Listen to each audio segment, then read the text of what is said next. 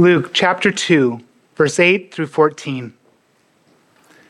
In the same region, there were shepherds out in the field, keeping watch over their flock by night.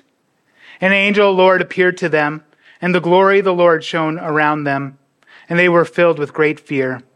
And the angel said to them, Fear not, for behold, I bring you good news of great joy that will be for all the people. For unto you is born this day in the city of David a Savior, who is Christ the Lord. And this will be a sign for you. You will find a baby wrapped in swaddling clothes and lying in a manger. And suddenly there was with the angel a multitude of heavenly hosts, praising God, saying, Glory to God in the highest, and on earth peace among those whom he is pleased. You may be seated. Since I've been pastor here, we have done a candlelight service every year. Why do we do a candlelight service? Do we have to? The answer to the second question is an obvious no. Other churches don't do candlelight services, and there's nothing wrong with that. I can't answer for every church that does a candlelight service, but I can answer for our church. It's a time where we as a church center ourselves concerning the true reason for the season not a part of the story, but the whole of the story. The act of a candlelight service is this that Christmas isn't about presents or pageantry, but that those living in the land of deep darkness, a light has dawned. We remember the words of the Apostle John in his gospel when he said that in Christ was life, and that life was the light of all mankind. Or of Jesus himself, who said to a religious professional one night, And this is the judgment the light has come into the world, and people love the darkness rather than the light, because their works were evil. The light shines in the darkness, but the darkness has not overcome it. So, why do we as a church do a candlelight service? It's not tradition, it's not obligation. We come and we gather because light shines in the darkness, and the darkness has not overcome it. For generations now in America, across the world, there are certain traditions and themes that have emerged. One, one theme that emerges is that of charity. Of course, all of your kids are, are saying charity begins at home during, the, during tomorrow morning, right? The presents. You know, charity also is a big, big aspect of this time of the year because it's the end of the year. And for tax purposes, this is the last, last chance to do any charitable giving before the end of the year um, that one was putting off. A less cynical person would say it's the actual, the holiday season that inspires such giving. When it comes to the word charity, what I think is very interesting is if you have a King James version of the Bible, when those translating the King James version were translating the word agape, the Greek word, the Koine Greek word agape, which is the highest form of love the Greeks had, they wouldn't use the word agape for another person. You didn't agape somebody else. It's a selfless love. Love should be con- contractual between people, and agape love would be for a concept like justice. You're committed to justice no matter what. You're committed to mercy no matter what. Then all of a sudden, New Testament writers, they start writing about how God so agaped the world that he gave his one and only Son. And that Jesus Christ's words to his disciples were to agape one another. So New Testament uh, translators, I don't know if I said authors before, but I meant translators, when they were looking for a word in the English that would fit, they chose the word charity. And it made sense at that point in time. Now it seems the word charity has been somewhat marred or misunderstood as something that we just do so we don't have to pay so much on taxes. In Charles Dickens' A Christmas Carol, Jacob Marley says, Business, cried the ghost wringing his hands again. Mankind was my business. The common welfare was my business. Charity, mercy, forbearance, and benevolence were all my businesses. The dealings of my trade were but a drop of water in the comprehensive ocean of my business. Here's another concept uh, that comes around during Christmas, and that is love. Just like charity, we don't really understand even our concept of love. Now, what we mean by that word love can have a huge breadth. We have about 21 different definitions according to dictionary.com on the English word love. When I talk about love during Christmas, you know, as soon as November 1st hits, we start, we start hearing Mar- Mariah Carey telling us that all she wants for Christmas is us. Very nice of her, but she does start off by saying she doesn't want a lot for Christmas. Hallmark has made a fortune off the idea of romantic love during Christmas. It's like the same movie recycled over and over, right? Because people keep watching it, keep buying it over and over. We also have the love in a family, and it would seem that, um, according to saccharine 80s movies, Christmas movies, that the true meaning of Christmas is that of familial love or family love. However, it's not called Family-mas, it's called Christmas. When I think of Christmas movies, I can only think of one that actually understood the love that you should be looking for during Christmas. And that was the Charlie Brown Christmas special. Here's the theme I want to talk to you about today. It's misunderstood just as much as charity and love is. The true meaning of it gets somewhat muddled in people's own, own agendas, and that is peace. And that's why I called this Peace on Earth, Goodwill to Men. The picture I have on here, top one, I have the angels speaking to the shepherds. Peace on, good, peace on earth, good will to, um, toward men. And below right here is an artist depiction of something it was amazing. When you talk about peace and people who love peace, this is one of the highlights in world history when it comes to peace, and it was the 1914 Christmas peace. I don't know if you've ever heard about this. I had not until it was my last year over in Dubuque. So four, five, six years ago. I don't know. I can't believe it's been that long. It feels like yesterday. I also feel like I've always been here, um, which is a very good thing, by the way. Um, me and Becca, we go to this um, music, we go to this um, concert from a guy named Michael Londra. Michael Londra, he was uh, instrumental in Riverdance and Lord of the Dance and all the Irish type stuff. And I love Irish music. I'm not Irish, but I kind of wish I was. Um, and um, so, so we're, we're, there. And then actually, once we got here, our first year here, he played over at the uh, over at the community center, which was awesome. One of those little confirmations from the Lord that we're in the right place. And uh, several of you there were with us that night. And um, the first time we were there, we, we we heard him. He sang Christmas 1914. You can find it later, not while I'm talking. Um, Christmas 1914, and it's about this Christmas truce during World War One. 60 million people were called up to fight in this, and they were all told it'll be done by Christmas. It's Christmas. It's not close to being done. And they are sitting there, they are freezing. Their dead have not been buried the entire campaign. Nothing's really going on. They hear this guy singing in German, Silent Night. This amazing thing happens. These people who are killing each other they come together in no man's land and declare a truce for the day. They sing hymns together.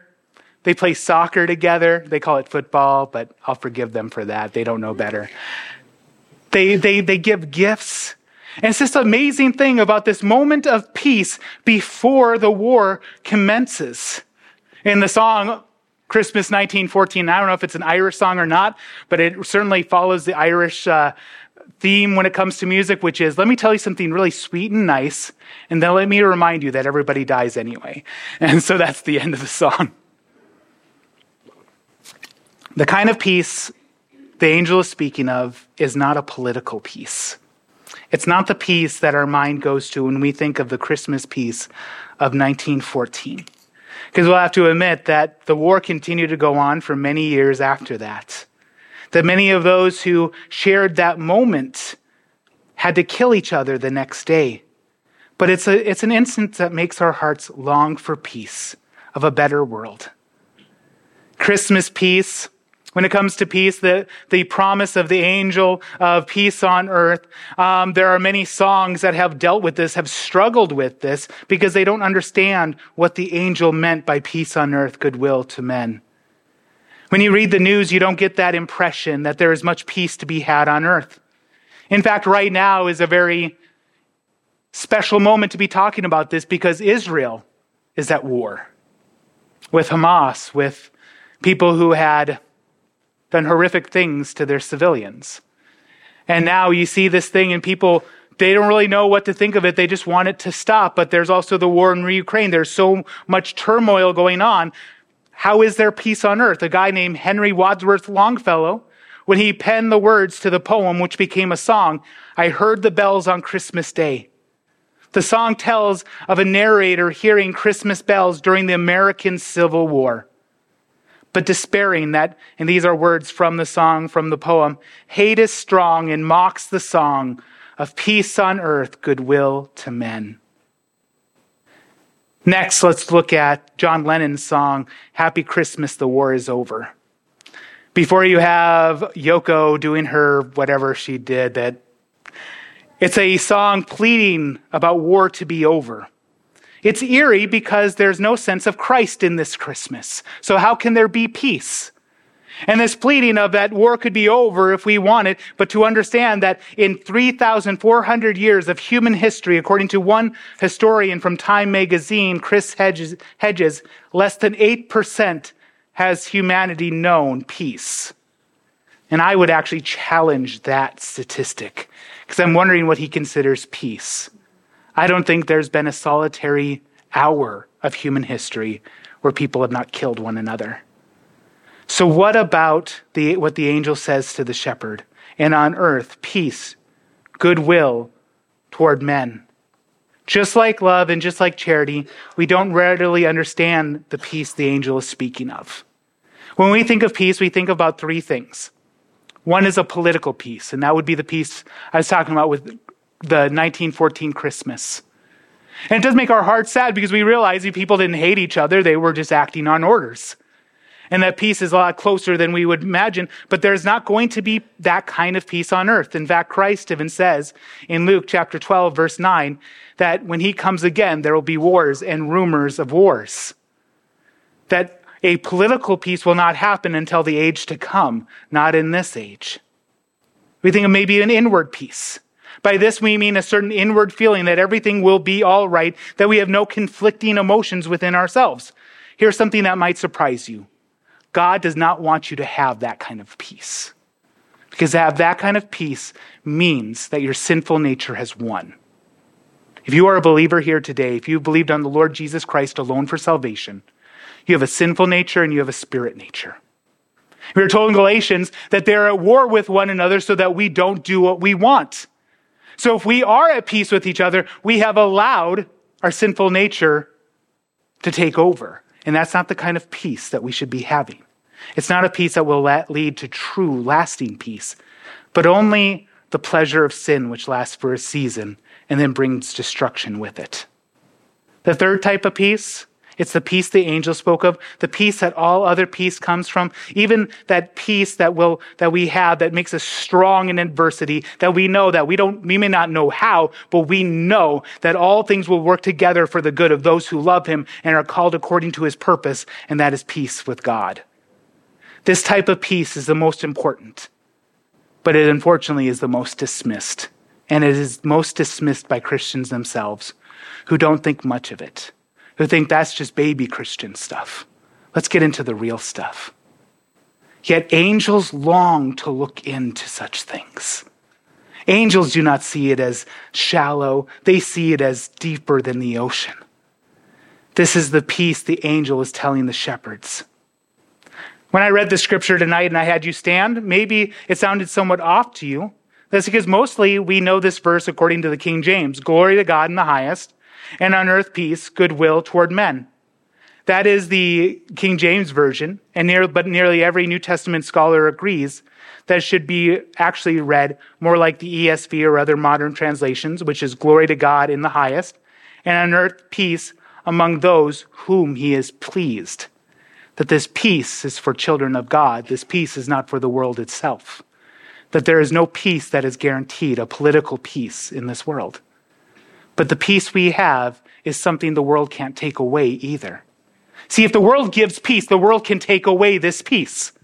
We look at the war that's currently going on in Israel and everybody's screaming, we need a ceasefire, we need a ceasefire. Well, that's all nice and good, but what happens when one side decides, I'm not going to have a ceasefire?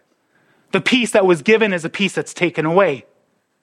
And you can try to have a peace in this world according to whatever teachings that might be in this world. But if you don't have peace with God, it can be taken away that easy. But a peace with God that you don't give away cannot be taken from you because it was not given by anyone other than God Himself. Glory to God in the highest and on earth, peace among those whom He is pleased. So instead of peace being the whole earth, it's peace among those whom he is pleased. We sang the song today, Hark the Herald Angels Sing. You know, I, I, as we were singing that, I realized there's like 10 sermons in that song. I mean, it would take me quite a while to track down all the scripture that Charles Wesley used in that song. And he really put things in such a way to really understanding the scripture even clearer, a bit of a commentary even on this part right here. And considering the song is about Luke chapter 2, verses 8 through 14, the angel's message, hark the herald angels sing. He captures it in the translation and in his commentary on it, which is peace on earth and mercy mild, God and sinners reconciled. No real peace can be found without this peace. I just have two points this evening. This is going to be an hour long service. We appreciate you guys coming to both services. You are just wonderful. So I just have two points today. One, how do you receive this peace? And then two, how do you live out this peace? So, number one, how do you receive this peace? You admit you have a need for this peace. The angels, when they proclaimed this, they were not saying, Well, you already have it, good for you. No, you need to receive this peace, but you don't receive a gift that you don't need or want. Tuesday is going to be a very busy day for anybody who takes in Amazon returns. Already, maybe some of you have already done your gift, your gift opening. My family, when we were growing up, um, it, was, it was Christmas Eve. So maybe some of you already have been Googling, where can I take back that sweater? You know the sweater. Uh, where, where, where, where's the Amazon, Amazon return facility? See, if you don't know if you need it and if you don't want it, you don't accept the gift, you return it so you can get something you really want. If you have a full head of hair, unlike myself, you don't need or want Rogaine. So if you got that in your stocking, that's going back to Amazon. You know, you're like, I already have the movie A Christmas Story, and I don't need the funny bunny costume uh, that your aunt sent you. I wrote this before I even saw that, Alan. I love it. Those of you who don't know, Alan went to work, I think, on Friday wearing a bunny, the bunny costume from A Christmas Story. Unfortunately, when we tell, when we tell of the, when we tell of Christ, of the light in the darkness, we start, we start this by not believing the words of Christ who said that men love darkness and they hate the light. If you don't know that you need peace with God, you don't receive peace with God. We, we have this tendency of just capitalizing on the positive aspects of the gospel, but the positive aspects of the gospel, for instance, God loves you. They don't have any, if they don't have any context, they don't mean anything. The context that whosoever believe in him will not perish, that without him you will perish. You will receive justice when you die for every careless thought, word, and deed. But to those who have put their faith in Jesus Christ on the cross, he took your just punishment. How do you receive this? Realize your need of it. In realizing your need of it, understand that you are at war with God. What do I mean by that? If you don't know Christ today, you're at war with God. In Colossians chapter 1, verse 21, once you were alienated from God and were enemies in your minds because of your evil behavior. You may say that what evil behavior you could be talking about? I haven't killed anyone, but have you lied? If you lie, God sees you as a liar. His moral standard is so much higher than ours. You know, to, to kind of put this to such a very sharp point in our community, we see what happened this last fall when one of our police officers was gunned down, and we justly say reprehensible, terrible, wicked, because our moral standard is higher. God's moral standard is so much higher. It's I don't really have a good illustration. Like if your, your understanding was an ant, his would be, the, would be the sun, but it's not even that close either. Have you lied? God sees you as a liar. Have you stole anything regardless of the value? You're a thief. Have you always made God first in your life? If you've not always made God first in your life, you've, created, you've committed the sin of idolatry. You, me, all of us, everyone has sinned and fallen short of the glory of God.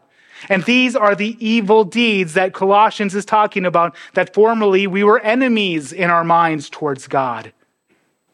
But God demonstrates his love for us in this that while we were yet sinners, Christ died for us. You can't be good on your own. You can't try hard enough to earn your way into heaven. In Romans chapter 8, verse 7, it says, For the mind that is set on the flesh is hostile toward God, for it does not submit to God's law. And here's the last three words Indeed, it cannot. So you don't need a change in your thinking, you need a change in your soul. You may not know it, but you need this peace more than anything else, more than the next breath. So, how do you receive this peace? You receive it by faith. What is faith? Faith, we hear this in church all the time, but what is faith? Many people see faith as just a belief in anything, but that's not the faith the Bible is talking about. Like you believe in unicorns, that's not the kind of faith the Bible's talking about. The faith is the substance of things hoped for, the evidence of what is not seen. It is not a blind faith or a wishful thinking. It's a faith grounded not in ideology, but in relationship. Jesus Christ. Do you believe Jesus? Not a Jesus you've made up in your mind, but the Christ from the Bible who has power to save all who would believe. Do you believe that he died and rose again? Has his Holy Spirit done such a work in your heart that you love him and hate the sin you once loved? Trust. Trust is a synonym for faith. Do you trust him that he is everything he says he is and that you are everything he says you are? That you are more sinful than you ever dreaded, but you are more loved than you could ever imagine or hope for. Trust. Repent. Repent's another churchy word. What does repent mean? It means to turn away from. It's what happens when we truly believe. Not just say we believe, but truly believe. We start to hate our sin. And even as believers, we can fall into sin again, but it makes us very, very unhappy. It makes us miserable because we have been bought by the blood of Christ. We hate the sin we once loved, we love the Savior we once ignored. We love the Father because of the Son and by the power of the Holy Spirit. Augustine, an early church father, said it like this You have made us for yourself, O Lord, and our hearts are restless until they rest in you. So, if you have this peace, how do you live this peace out? One of the biggest problems in the Christian life is that we forget that we have peace with God. Actually, worse than that, we're over it. We don't see it as something special. It's just like, okay, you know, why do I need to hear the gospel again? Consider this. 1 Peter chapter 1 verse 12 at the very end of this as he talks about the riches we have in Christ he says things into which angels long to look the angels that are proclaiming this message to these shepherds who say peace on earth and goodwill amongst those whom he is pleased, that they have this message of great joy for all people. They are the ones, they long to look into this. I can just imagine in heaven amongst the heavenly host when the Holy Spirit is like, okay, who wants to go and, and spread the news? Like everybody has their hand up. Like people are sending in resumes. You know, I don't know if angels have resumes or not.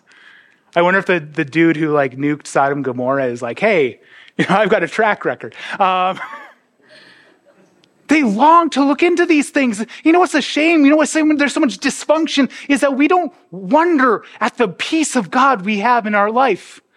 We act as though there was no other choice. As though the gate to hell is the narrow one, the one to heaven is the broad one. Is your life marked by the wonder of the peace of God? No wonder evangelism is such a small thing to us if we don't think much of it. We have to remember that we have it, that angels long to look into what we have, that angels know exactly how sinful we are, but they are awestruck by how loved we are. We treat the love and the peace of God like they're just part of life. We get up, we put on clothes, we brush our teeth, and I have the peace of God. Is your life filled with the wonder of the peace of God, or are you just over it? You need to remember this you didn't earn this peace with God.